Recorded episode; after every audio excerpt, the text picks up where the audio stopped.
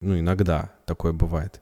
И думаешь, вот откуда вот у тебя в голове какие-то ограничения? А все же из детства. Вот меня вот растили родители, там воспитывали как-то очень правильно.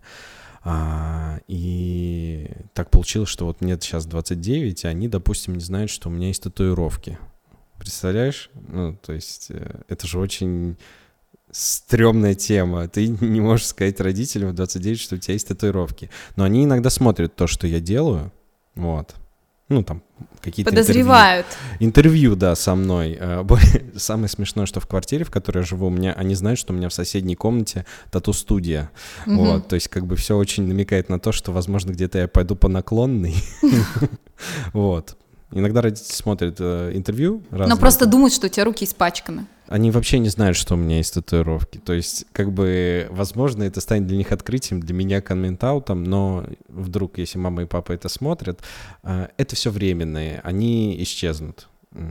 Возможно, после старости, после смерти, короче, они исчезнут.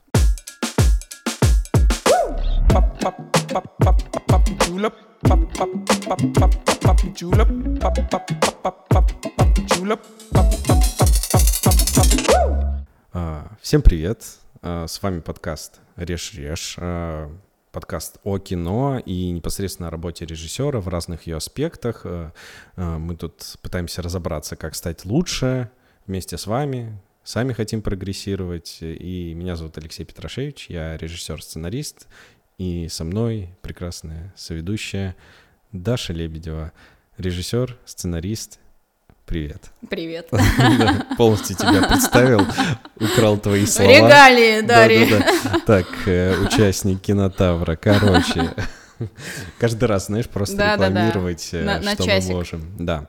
Как э, прошла твоя пол... Почему одна? Две недели с момента прошлых наших записей. Что ты делала? Чем жила режиссер Дарья Лебедева в этот раз? Просто офигительно. Просто офигительная неделя, полная прекрасных кастингов, актерских проб, написания сценариев, сценарных лекций. Какая-то прямо о, полная работа. Поэтому я сегодня какая-то заряженная и в хорошем настроении. Это хорошо. Мне кажется, когда ты сказала офигительное, ты немножко э, не докрасила краску вот этого описания, как все прошло. Наверное, потому что мы сегодня с тобой решили поговорить на тему цензуры. Возможно, неделя прошла лучше, а, но по соображениям совести мы можем поставить плашку 18+, на подкаст и говорить, что неделя прошла у тебя охуительно. О, вот. да. Все, мы немножко приспустили. Да, мы, короче, сегодня решили поговорить про цензуру, про какие-то ограничения, что можно, что нельзя, разобраться вообще, откуда это взялось, э, и как режиссеру с этим работать. Возможно, мы в чем-то сойдемся, возможно, разойдемся, э, возможно, пересремся, разойдутся наши мнения. Подеремся. Да, но, возможно, это будет интересно. А для тех, кто слушает нас э, в аудиоформате. Возможно, мы будем голыми, потому что мы разговариваем про цензуру, но не факт. Просто посмотрите видеоверсию, чтобы вам было интереснее. Такой вот немножко забайтил аудиторию. Хорошо. Современный фразеологизм, да. У меня неделя, две недели тоже по-разному прошли, тоже я где-то что-то работал, э, какие-то писал вещи новые, интересные, ходил даже на какие-то, по-моему, премьеры на какие-то интервью ходил. А, ну, вроде бы ничего интересного. Кро... Ну, следил за премией Апкит, которая недавно вручила свои награды. Погоревал, что не дали а, награду Юзу, хотя вроде бы он вполне себе заслуживал того, чтобы его наградили. Вот, в принципе... Ну так, обычно рядовая режиссерская жизнь, премьеры, премии так.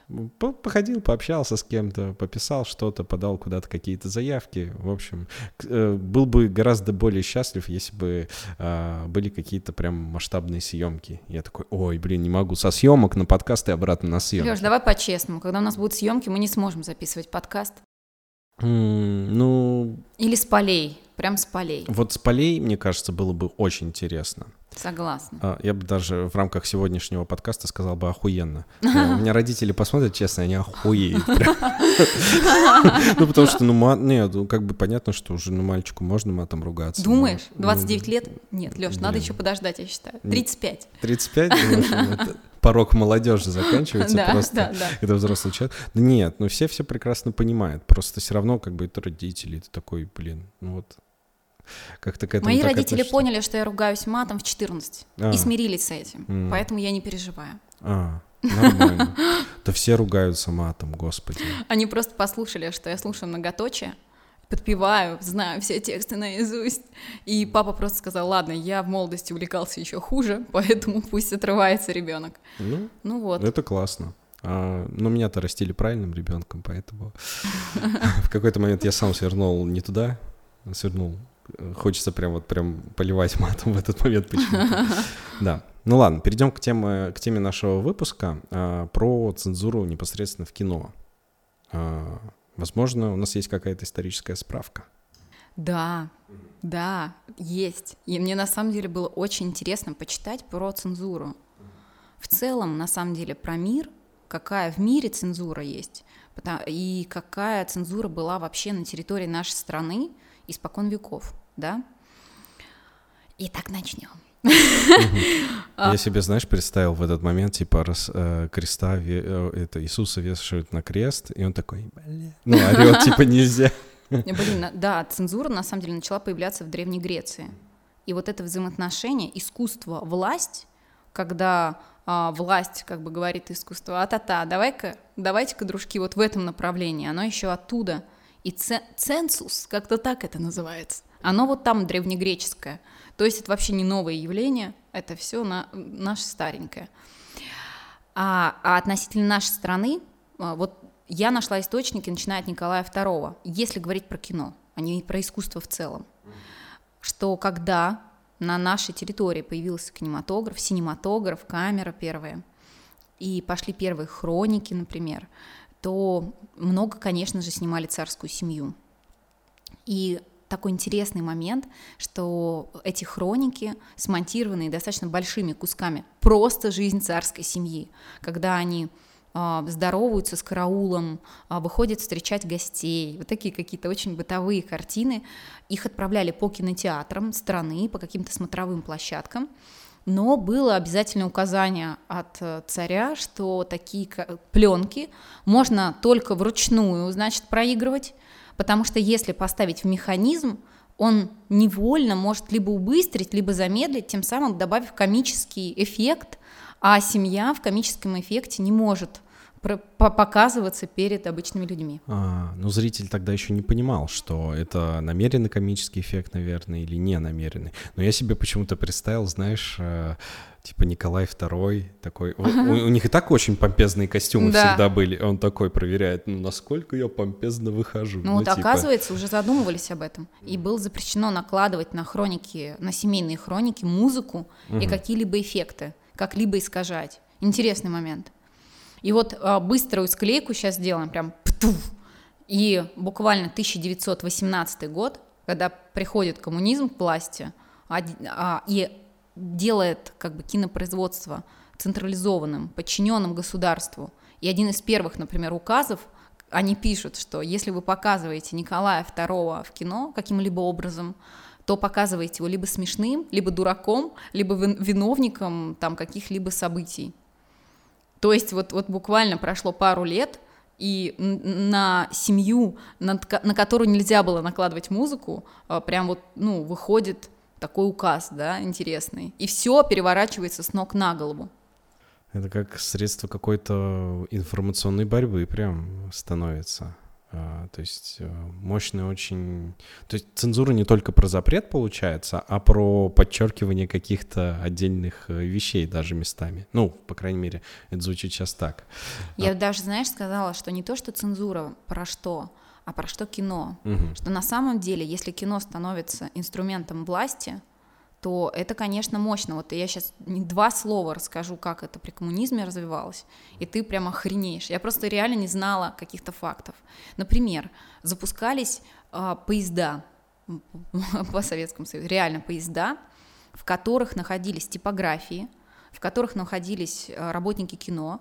Они ездили по нашей большой как бы стране и э, по дороге снимали какие-то документальные там ролики про самых отчаянных нефтяников, про самых, значит, таких, ну, отчаянных там коммунисток, а, и тут же показывали.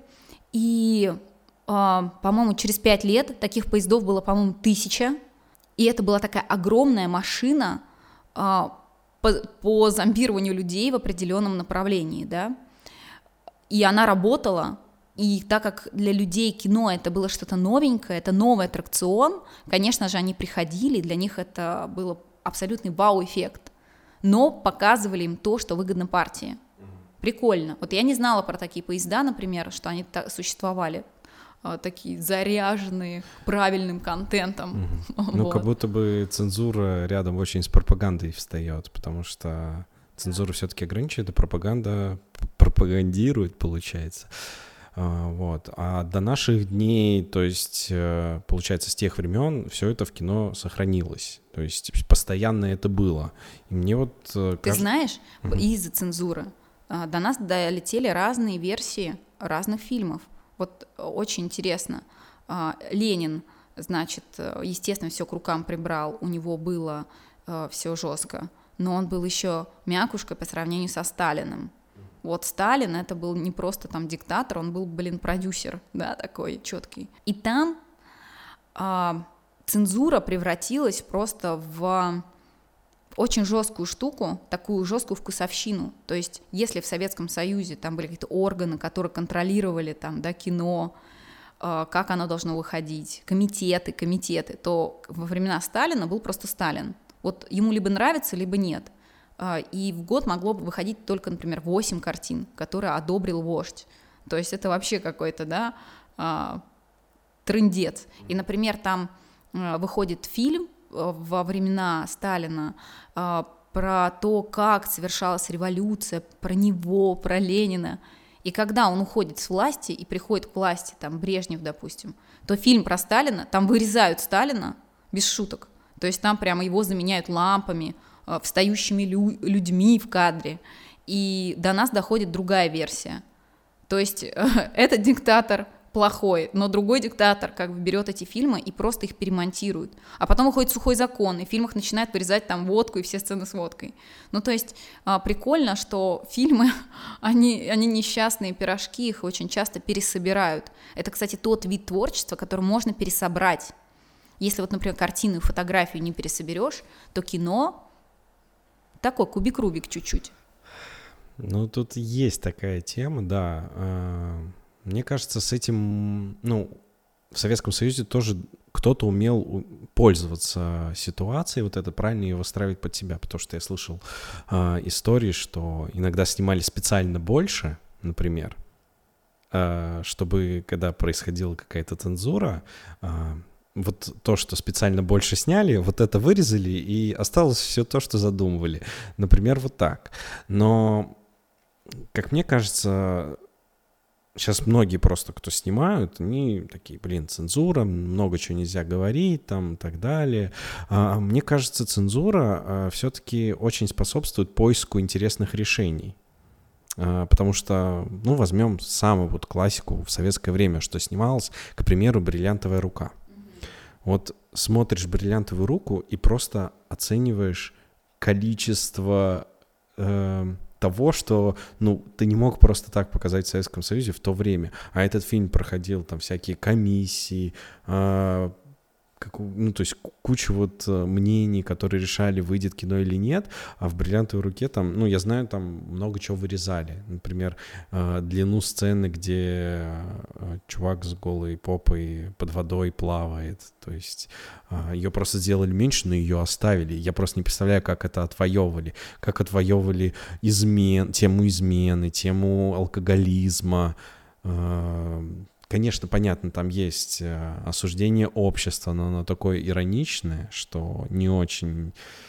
Ну, для меня это прям... Я вижу, что автор прям очень круто засунул тему очень остро-социальную. Тему контрабанды, тема того, как с этим борются, какие менты там очень не всегда профессиональный. То есть э, это поиск решений, и в литературе же то же самое. То есть есть там, детские сказки вообще. Я тебе сейчас про литературу угу. приведу потрясающий пример. Давай. Льва Толстого, угу. который творил, между прочим, во времена крепостного права. Так. И у него, например, е... конечно же, Лев Толстой был против этой штуки.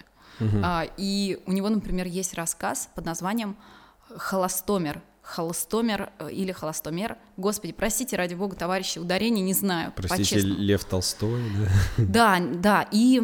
Да, Лев, прости меня, да, да. вот. И это рассказ от имени лошади. Угу.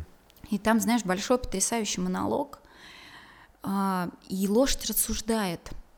Вот смотрю я на сукно, а, ну, видимо, да, вот э, он смотрел на сукно через, видимо, какие-то стекла, витрины, и думаю, кто-то ведь называет сукно своим. А, и а, смотрю вот э, на дома, кто-то называет дом своим, но ни разу в нем не убирается. Кто-то называет землю своей, но ни разу на ней не был, ни разу не пахал ее. Кто-то называет людей своими, а сам этих людей не любит даже. И там такое, такое искреннее, такое честное рассуждение на тему крепостного права, но от лица лошади. И как бы и не прикопаешься, и, ну, это мнение, лошадиное мнение, ребят. Ну, классно, да. Это очень тонко было сделано, и э, это определенное высказывание во времена, когда он не мог говорить то, что хотел. Да, так, ну, это в литературе, мне кажется, очень часто встречается. Есть целые вселенные, которые отображают какую-то модель поведения общества, типа Чиполлино, ну, вот расскажи про Чиполлино. А, слушай, я очень могу плохо пересказать. Это просто такая вещь, которую нужно перечитать во взрослом возрасте, в текущих обстоятельствах, и ты понимаешь, что у тебя есть луковица, есть там всякие помидорки, которые там что-то делят, и ты накладываешь это на модель поведения общества, и у тебя там, ты понимаешь вообще про что это. Казалось бы, просто сказка, а на самом деле это обход цензуры, как и много басен, в принципе.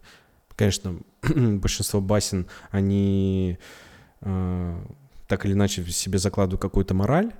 Иногда это про человеческие какие-то поступки, иногда еще про что-то. Но есть э, как бы у Крылова даже очень много вещей, которые прям вот «здравствуйте, пожалуйста». Ты говорится. считаешь, Лёш, что ограничение — это даже в чем-то хорошо для Творца? А, ну, базовая эмоция, которая мне первая возникает, что типа ну, какого хрена я не могу вот э, снять там, как, там, не знаю, допустим, у меня история про подростков, почему они не могут много ругаться матом, например. А, почему мат так сильно запрещается некоторыми ресурсами, ну, как минимум телевизором, да, mm-hmm. платформы э, через одну тоже не очень хорошо к мату относятся и пикают, либо вырезают его. Вот почему это нельзя? Вызывает некое отторжение. Но любая сложность — это, скажем так, э, благодать для, для Творца, потому что преодолевать сложности, искать, эм, скажем так, филигранные какие-то выверенные пути для того, чтобы высказаться о том, о чем нельзя, это может сделать твою историю богаче, если ты найдешь очень правильный способ, как высказаться. Э, могу привести и очень тупой пример, и очень хороший пример, как мне кажется. Вот тупой пример — это пример того, как э, тупой, хороший, э, скажем так, сейчас я перефразирую немножко, хороший, но тупой пример. Uh, тупой в плане просто краска такая. Это не значит, что это тупое решение. Это очень крутое решение, просто вот оно примитивное. Это когда на телеке у тебя есть какой-то эксцентричный персонаж, а, и он должен тебя ругаться матом, но на телеке нельзя ругаться матом. И поэтому ему придумывают какое-то созвучное мату э, выражение. То есть, ну, на ТНТ такое часто было, и вот, честно говоря, плохо помню. Ясен хрен. Ну, ясен хрен — это устойчивое выражение, а есть... Э, Звездец. Вот, звездец очень. Представь, что у тебя такой а, астроном, а, очень такой современный, у которого сломался телескоп, и он такой звездец. А, по-моему, в «Жуках» сериале на ТНТ герой Максима Лагашкина, он там что-то говорил, я плохо помню, но что-то у него было связано с фразой то ли ебать копать, то ли еще что-то. Это как-то переделано с поиском вот созвучных слов. Ты понимаешь, что спрятали мат, все узнают эту устойчивую фразу в матном языке, но он произносит абсолютно нормальные слова. То есть э, почему это, я говорю, что это немножко э, тупой пример, потому что с этим очень легко промахнуться. И можно сделать либо пошло, либо как раз-таки тупо в прямом смысле слова, но иногда бывают такие решения, когда, блин, герою так идет вот эта вот переделенная фраза, типа «жеванный крот», ну, то да. есть э, вот такие Короче, вещи. наверное, если ты заменяешь э, какими-то словечками, они должны быть очаровательными. Да, безусловно. И вот как раз-таки в этом, мне кажется, тоже часть искусства, часть сложного искусства, когда все понимают, что ты хотел сказать, все понимают, что герой хотел сказать, но это растворяется за тем миром, который там создает режиссер, создает сценарист там, и так далее. Вот. А, а касаемо каких-то более глобальных примеров, есть же, ну, это то же самое, что и Чиполлин, по сути. Вот, допустим, есть э, э, такой фильм, состоящий из четырех или из пяти частей, плохо помню, «Голодные игры». Да. А вот э, голодные игры ты вообще всегда начинаешь смотреть исключительно с точки зрения развлекательного кино что есть какие-то люди, которые попадают на какую-то арену, вот этот вот сам момент соревнований, как бы интересно.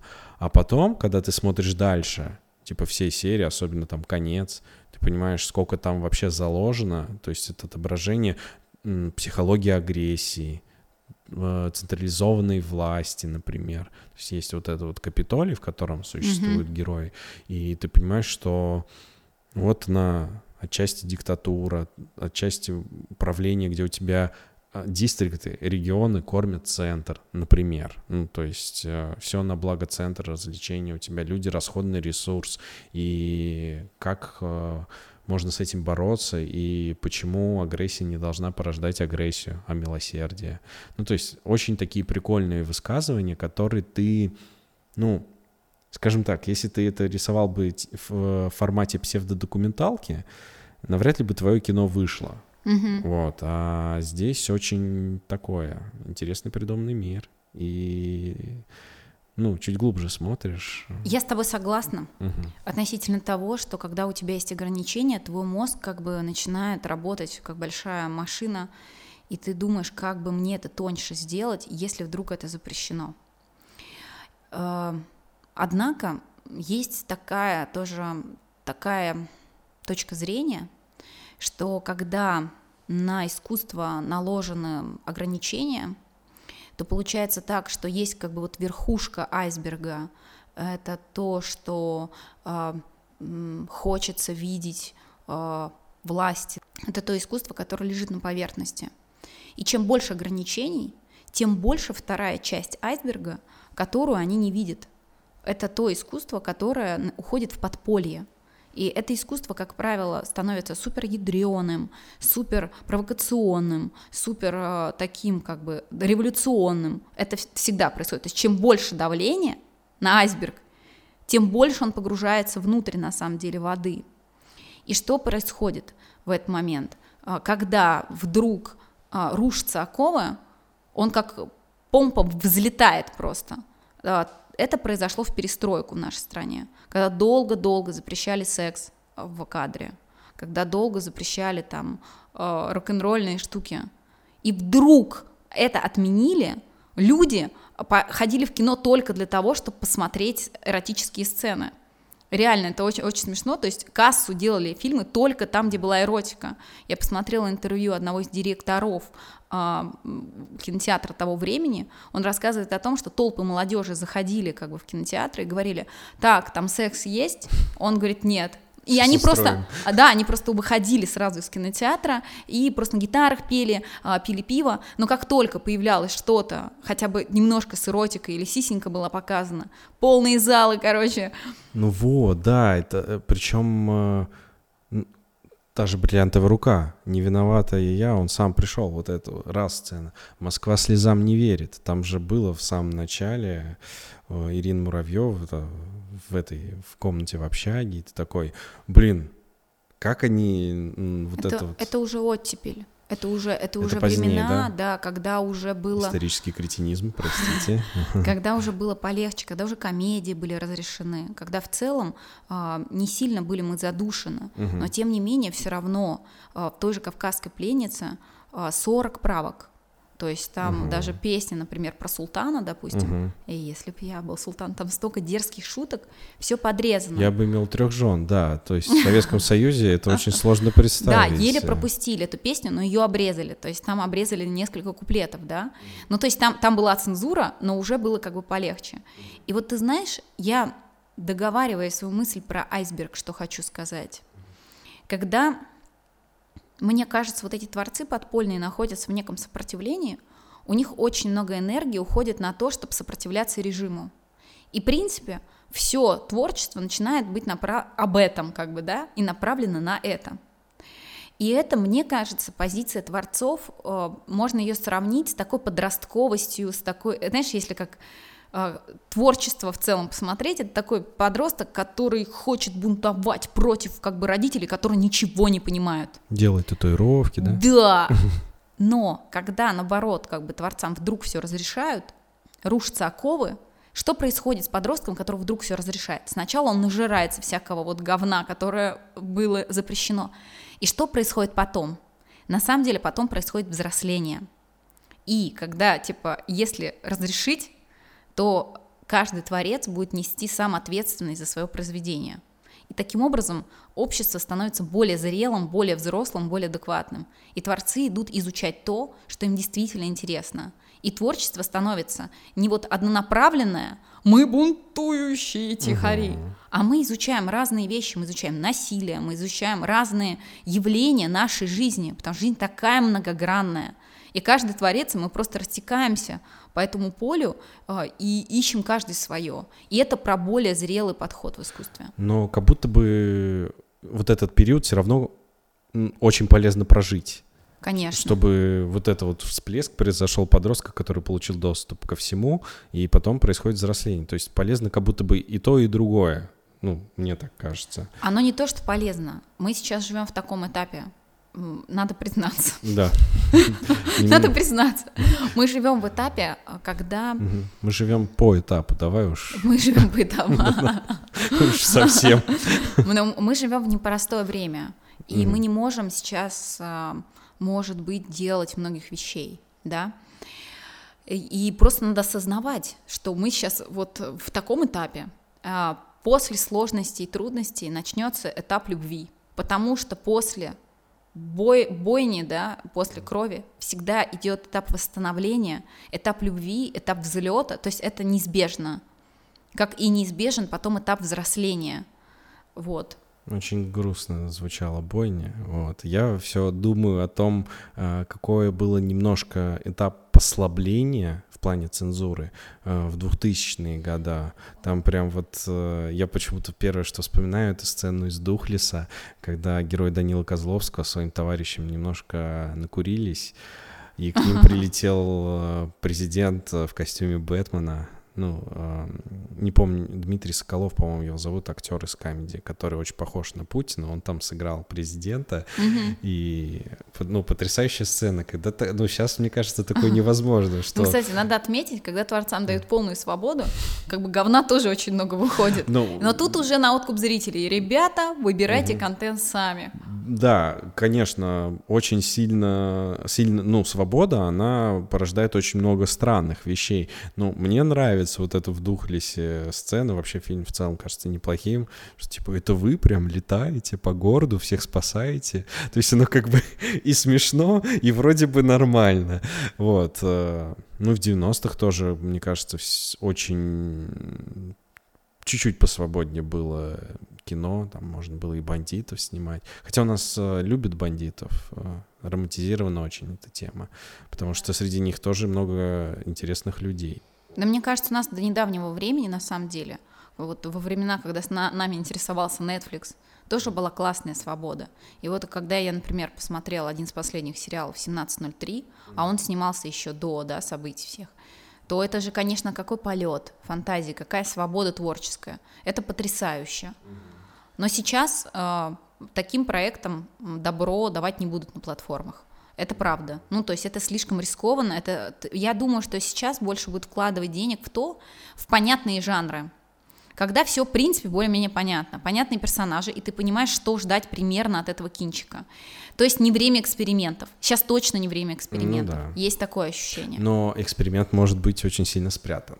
17.03 а, я с тобой прямо очень сильно согласен. Тем более недавно вот я встречался с режиссером, у нас был мастер-класс э, в киношколе с Сергеем Сенцовым. Он, ну, прямо очень приятно было и послушать, и я обожаю бэкстейдж, э, ну, фильм о фильме э, к 17.03, потому что там столько атмосферы и драйва чувствуется. Думаю, какая площадка классная, как они это все любили, делали, а там темы реально есть местами очень острые. Хотя бы взять роль Табакова но его а... тоже подрезали очень круто, этот ну... сериал. Очень круто подрезали. Угу. Вполне вероятно, что да, потому что там, ну и без этого там осталось трансгендер, э, сын мента, трансгендер, интересненько. А, ну, просто в абстракции звучит очень страшно, конечно, но все равно это тоже, мне кажется, яркий пример того, что можно находить способы. Да, сейчас, скорее всего, такое кино, такой сериал, возможно, и не выйдет. Но у них, насколько я знаю, пишется второй сезон и планируется сниматься второй сезон. Дай бог. Да, дай бог, и прям держим кулачки, что все будет классно. Вот. А... Вот ты знаешь, говорим на самом деле на очень важную тему, она очень многих триггерит. Я недавно вела тоже вот сценарные лекции, тоже в Саранске вот вела, куда-то ездишь по стране, и много вопросов к спикерам, ребята, а что писать вообще, что сейчас будет востребовано? И многие плачутся, блин, ну если вот это запрещено, то ну все, конечно, кранты полные. И мне нравится твоя мысль о том, что надо искать плюсы. А, тоже читая про цензуру, невольно натыкалась на то вообще, как обстоят дела в других странах. Почитайте, ребята, просто почитайте, что творится в Китае. И вы поймете на самом деле, что у нас вообще, ну как бы все картишки в руках. Ну то есть там а, вообще раньше было только, по-моему, 14 фильмов иностранных в год пускалось в свои кинотеатры. То есть все, все свой национальный контент. Но там контент регулируется, начиная там от сценария, от производства до финального прокатного удостоверения. Каждый фильм там начинается такой зелененькой плашечкой, с красной такой хуевенькой, что это прокатное удостоверение китайское. Ребята, проверено, будет нормальный контент. Там недавно, а, по-моему, 2011 год, запретили а, путешествия во времени, потому что путешествия во времени в кино искажают исторические факты. Я прям представила китайскую комиссию, когда они сидят такие, мужики, ну, как бы вот эти путешествия во времени, это несерьезно, это несерьезно. Кто за то, чтобы запретить путешествие во времени? Я, я, я. И они реально поднимают руки. А потом, блин, как вы думаете, временная петля? Пока будем разрешать. Я просто представила эту картину. Позднее отменили этот дурацкий закон, но тем не менее он существовал, да? А, одновременно с этим я почитала, что говорят голливудские режиссеры про вообще, что происходит в Америке. Ну, они тоже скулят. Они говорят, ребята, на студии просто так контролируют, что нам не, не дают воздуха. Мы-то до нас что долетают? Творцы, да, Тарантино, ну, то есть мы вот фамилии, Нолан, да, мы в основном ими интересуемся. Но мы не интересуемся как бы а, остальной огромной массой режиссеров, которые снимают другие фильмы, ну чуть-чуть пониже там, да, вот и они все скулят, что из-за них выбирают актерский состав, их жестко там тоже вырезают. То есть помимо того, что есть закон государственный, студии их прям... Ну, это производство. На общем плане это видно. Да, тут э, жесткая порка началась, судя по звукам. А, слушай, ну, я на самом деле... Я, э, прекрасно понятно, что везде есть свои нюансы. Где-то есть цензура более жесткая, есть э, где-то условия производства более ну, пипецовые, чем у нас. Но я стараюсь думать даже в плоскости нашей страны, и меня вот, типа, очень сильно сейчас удиви... удивляет твоя цитата кого-то из студентов, что «а о чем писать?» Блин, да. ну, блин, come on. У меня, вот я лично там пишу, наблюдательность моя в жизни накидывает столько интересных разных историй, и, э, возможно, ну, это тоже нужно учитывать. Э, те обстоятельства, в которых мы сейчас живем, и цензура, возможно, людям просто нужно иногда расслабиться, потому что кино это все-таки развлекательный контент. Ну, можно, ну, у нас нет комедий, например, э, давно каких-то, ну, конвейер. Не, у нас не, вообще нет хороших комедий. Конвейера комедий. У нас нет хороших нет. комедий, как ну, будто бы. У нас есть сериалы хорошие комедийные, мне кажется. Есть. Сериал там «Кухня», ну, то есть Кухня, они достаточно, это все, это, каче, это качественный контент. Ну да. А вот чтобы, знаешь, полнометражный фильм, и вот искренне пойти поржать, ты смеялся над чем-нибудь в кино в последнее время? Ну, смотри, так, чтобы поржать, прям ну нет. да, но... комедия, это же смех должно вызывать. Но прям вот э, поулыбаться и относительно неплохой сценарий, это был молодой человек, Угу. Там, где, собственно, Паш Табаков, опять же. Вот все снимался. хвалят, я пока не смотрела этот фильм. А, Хороший. Ну, не все хвалят. Кто-то говорит, что не очень, но вообще там очень неплохой сценарий. Там шутки хорошо прописаны, сюжет стройный, ну, как мне кажется. Вот, поэтому я к этому фильму уважительно отношусь. Он прям вот из последнего, из полных метров из комедии, наверное, вот он. И как будто бы иногда можно... О, Господи, вот ты говоришь, я прям за сердце хватаюсь, думаю, огромная страна, ну честно, угу. у нас так много, и мы сидим такие, так, комедии нормальные. Комедии, где взять Какие комедии, у нас да. были комедии? И вот это вот, ну, а история любви, ты можешь вспомнить вот сейчас с лету хороший фильм, чтобы история любви была нормальная? История любви? Ну вот как бы, а. чтобы ты верил и говорил, это великая любовь. Вот ты смотришь «Титаник» угу. и говоришь, это великая любовь. Ну, Титаник. Нет, ну стоп. Но э, Кэмерон в каком году это снял? Мы угу. можем хотя бы немножко приблизиться к тому времени в Голливуде и снять что-то про любовь такое же потрясающее. Мне кажется, а почему да бы нет? У нас есть такие проекты, просто знаешь, как еще величие проекта сейчас такого масштаба добиться немножко сложнее, потому что количество проектов выходит с каждым годом все больше и больше.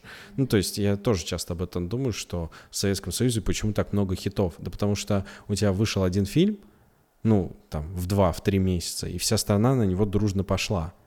Вот. А сейчас у нас каждый месяц выходит 3-4 фильма, минимум, и как бы всей стране дружно пойти на 3-4 фильма невозможно. Блин, ну ты сейчас говоришь, представляешь, 3-4... А представляешь, сколько в Голливуде выходит? Там вообще И в Китае, кстати, там очень угу. большое производство. Ну, Поэтому да. у нас еще на таком за зародышном уровне. Угу. Ну и что? Помимо этого, мы вообще в кинотеатры на самом деле редко ходим. Угу. Все утекло в платформы. И если говорить об э, историях ну, любви... не говори это чебурашки, а то он расстроится. Нет, ну у нас есть, конечно, есть, конечно, есть, есть, есть. Не совсем мертво, да.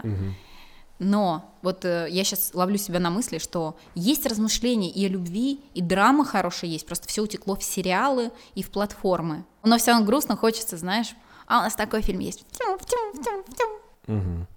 Э, да, просто вопрос, э, возвращаясь к теме цензуры, да, вот э, ты думаешь, что писать, что писать, да трансформируй во что-то положительное этот опыт, как будто бы.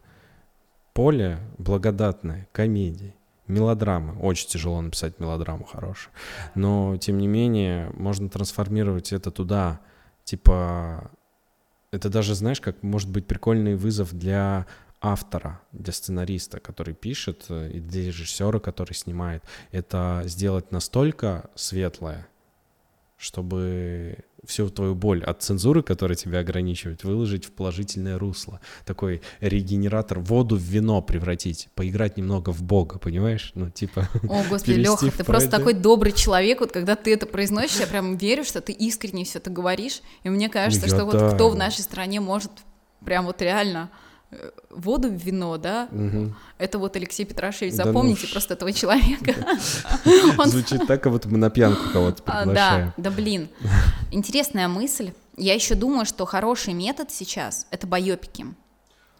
А, я недавно читала, э, как редактор мне прислали полный метр. А, я не буду палить ребят, потому что как бы не могу произносить фамилии. Это просто про творческого человека, который творил э, у нас в стране, и это классный, классное кино получится.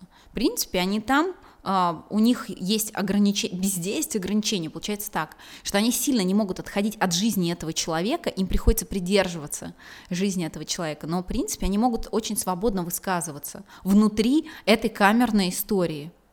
Прикольно, подумала я, прикольно. То есть это тоже такой путь, uh, который, может быть, сейчас uh, путь. Да-да-да. Понестись на крыльях ветра, вот это все. Смотрите, я предлагаю Просто мы в общем так поговорили, ну вот есть цензура, да, вот она есть, она всегда была, а, всегда с ней как-то работали, всегда снимали и кино, и цензурировали его, и писали рассказы, и тоже придумывали разные способы. А, я бы, наверное, свел это к какому-то одному, ну не совету, наверное, а вот какой-то мысли. Вот э, у меня одна, а, одна мысль, я ее уже, в принципе, вкратце обозначил, что нужно правильно трансформировать этот опыт, эту, эти ограничения и превращать их из недостатков в свои большие плюсы и в свое оружие, свое умное высказывание, что э, не в борьбу именно, а именно воспользоваться этим как трамплином что-то в светлое какое-то творчество. Я с тобой согласна. Mm-hmm. А почему-то в конце хочется рассказать такую супер короткую историю, а, что недавно я вела лекцию а, в госучреждении сценарного мастерства. А, там сидело 200 студентов, и, а у меня в презентации мат, ну, чтобы вы понимали, я, у меня все презентации пропитаны словечками, чтобы быстро доходило. И, ну, типа, мне нравится, когда ядрено. И когда они увидели мою презентацию, они просто посинели и говорят, Даш, надо вот этот слайд удалять, вот этот. Они мне поудаляли слайды. И я говорю, короче, я буду выступать без презентации. Ну, то есть, типа, нет. Либо так, либо никак, короче. И я прямо озадачилась э, и прям запарилась, а как же мне вдохновить 200 людей на написание сценариев и рассказать им про профессию кинематографиста без мата, это очень сложно. И в итоге, э, если мне хотелось рассказать о том, что вот у меня была сцена, э, где парень насилует училку, я говорила спокойно все как бы вот как есть, и иногда сама себя запикивала в процессе, то есть я прям говорю-говорю, а потом наступило пип, и, и, и, и часто уходила в иронию. Или, а потом наступило то, что сейчас я вам не могу описать теми словами, которые хотела бы, потому что мы находимся в этих стенах. Все все понимали, все ржали. И студенты э, очень классно восприняли эту лекцию, даже приходили потом обниматься и как бы говорили спасибо, круто, то есть я их зажгла но тем не менее, как бы я продержалась, и ни одного матного словечка я не сказала. Угу. Но очень красиво завернула и подала это. Да. Знаешь, я тоже вспомнил, добью одну, добью эту историю еще одной историей, а, потому что, возможно, сейчас тебя послушает э, какой-нибудь э, праведный учитель русского языка и скажет, а ты что, не можешь без мата, что ли, выразиться? Угу. Ну, типа, а, меня этот вопрос очень сильно забавит, а, я был как-то, когда я только начинал прокатывать дебютный короткий метр, был на фестивале в Оренбурге «Восток-Запад». Офигенный фестиваль. Восток-Запад, привет. В общем, там показывали блоки, блоками короткие метры, и был замечательный э, короткий метр со мной вместе в показе Анны Кузьминых. Э, э, вот как режиссер зовут, я помню. Фильм забыл название, но там было много мата. А это был открытый показ на уличной площадке, где было много народу, потому что там тогда был ковид, и специально для фестиваля вообще все открыли в городе, и все пришли смотреть кино. Было очень классно, прям куча народу. Кто-то пришел с детьми. И вот фильм с матом. И после показов был вопрос-ответ. А, спрашивают, типа, «А как вы вообще считаете нормально, что в фильме мат вот у вы вас? Вы спите по ночам спокойно? Ну да, вы, вы нормально вообще себя чувствуете, да? Я сейчас опускаю все вот эти моменты, что мат вообще изначально это часть русского языка, что это зачем-то придумали. Более того, это просто сочетание букв, и кто-то сказал, что это плохие слова. Просто так сказали, да? То есть все это опускаем. Просто убеждения какие-то. Вот. Но я за нее там вступился, потому что я говорю, у меня есть любимый пример, что иногда бывают такие ситуации, когда, ну, емко и быстро и очень доходчиво нужно объяснить. И вот, допустим, представим, что мы с тобой находимся в порту. Летают какие-то чайки, корабли гудят, да? Идет матрос, да? Что-то там на корабль смотрит. И тут хренака ему на ногу падает якорь. И типа он же не будет кричать «поднять якорь», да? Ну, он, скорее всего, крикнет что-то другое. Поэтому в таких ситуациях, мне кажется, должно быть все-таки все по правде жизни, потому что хочется отражать что-то реальное, а не просто поднять якоря. Мне кажется, прекрасный финал подкаста. Да, отлично. Поднять якоря. Да, но важно, важно, чтобы ты, ну, есть же чернушники, кто прям мат через мат, и это уже грязно борщ. выглядит. Это да, борщ. Это борщ, да. Поэтому в меру оголенности, в меру мата, и все будет охуенно. Такая концовочка, да. А, пока мы даем друг другу пятюни, я вам напомню, что а, у нас, да, подкаст Решреш, у нас есть э, друзья подкаста, это программа «История архитект», лучшая программа для написания сценариев. По промокоду Решреш можно получить скидку 20% на любые покупки внутри приложения. А, в принципе, на этом предлагаю закончить. А, попрощаться с нашими зрителями. Подписывайтесь, ставьте лайки, колокольчики, вот это все, что там говорят блогеры, да? Да, а, ну это важно, важно. Угу. Мы же должны понимать и чувствовать, что мы кому-то нужны. Да, а я думаю, что еще нам было бы интересно получать какую-то обратную связь, какие-то вопросы. У нас есть телеграм-канал. А, вот, если вы с нами будете там общаться, мы будем с вами тоже общаться. Вот, да. В общем, до новых встреч. Да. Да, увидимся. All of a sudden you, the hero of my story I celebrate a love and all is to me glory I still remember the way this whole thing started I was walking down the city feeling down and broken hearted Then I guess all roads lead to Rome A fool from collision on my way I Cut a corner, down we hit and crash. The crash has been the first and hasn't been the last, cause it's a different kind of love. From any other old school dating is the book. We are explorers, it's a different kind of love. And everyone is looking like we crazy people just escaped from the lonely.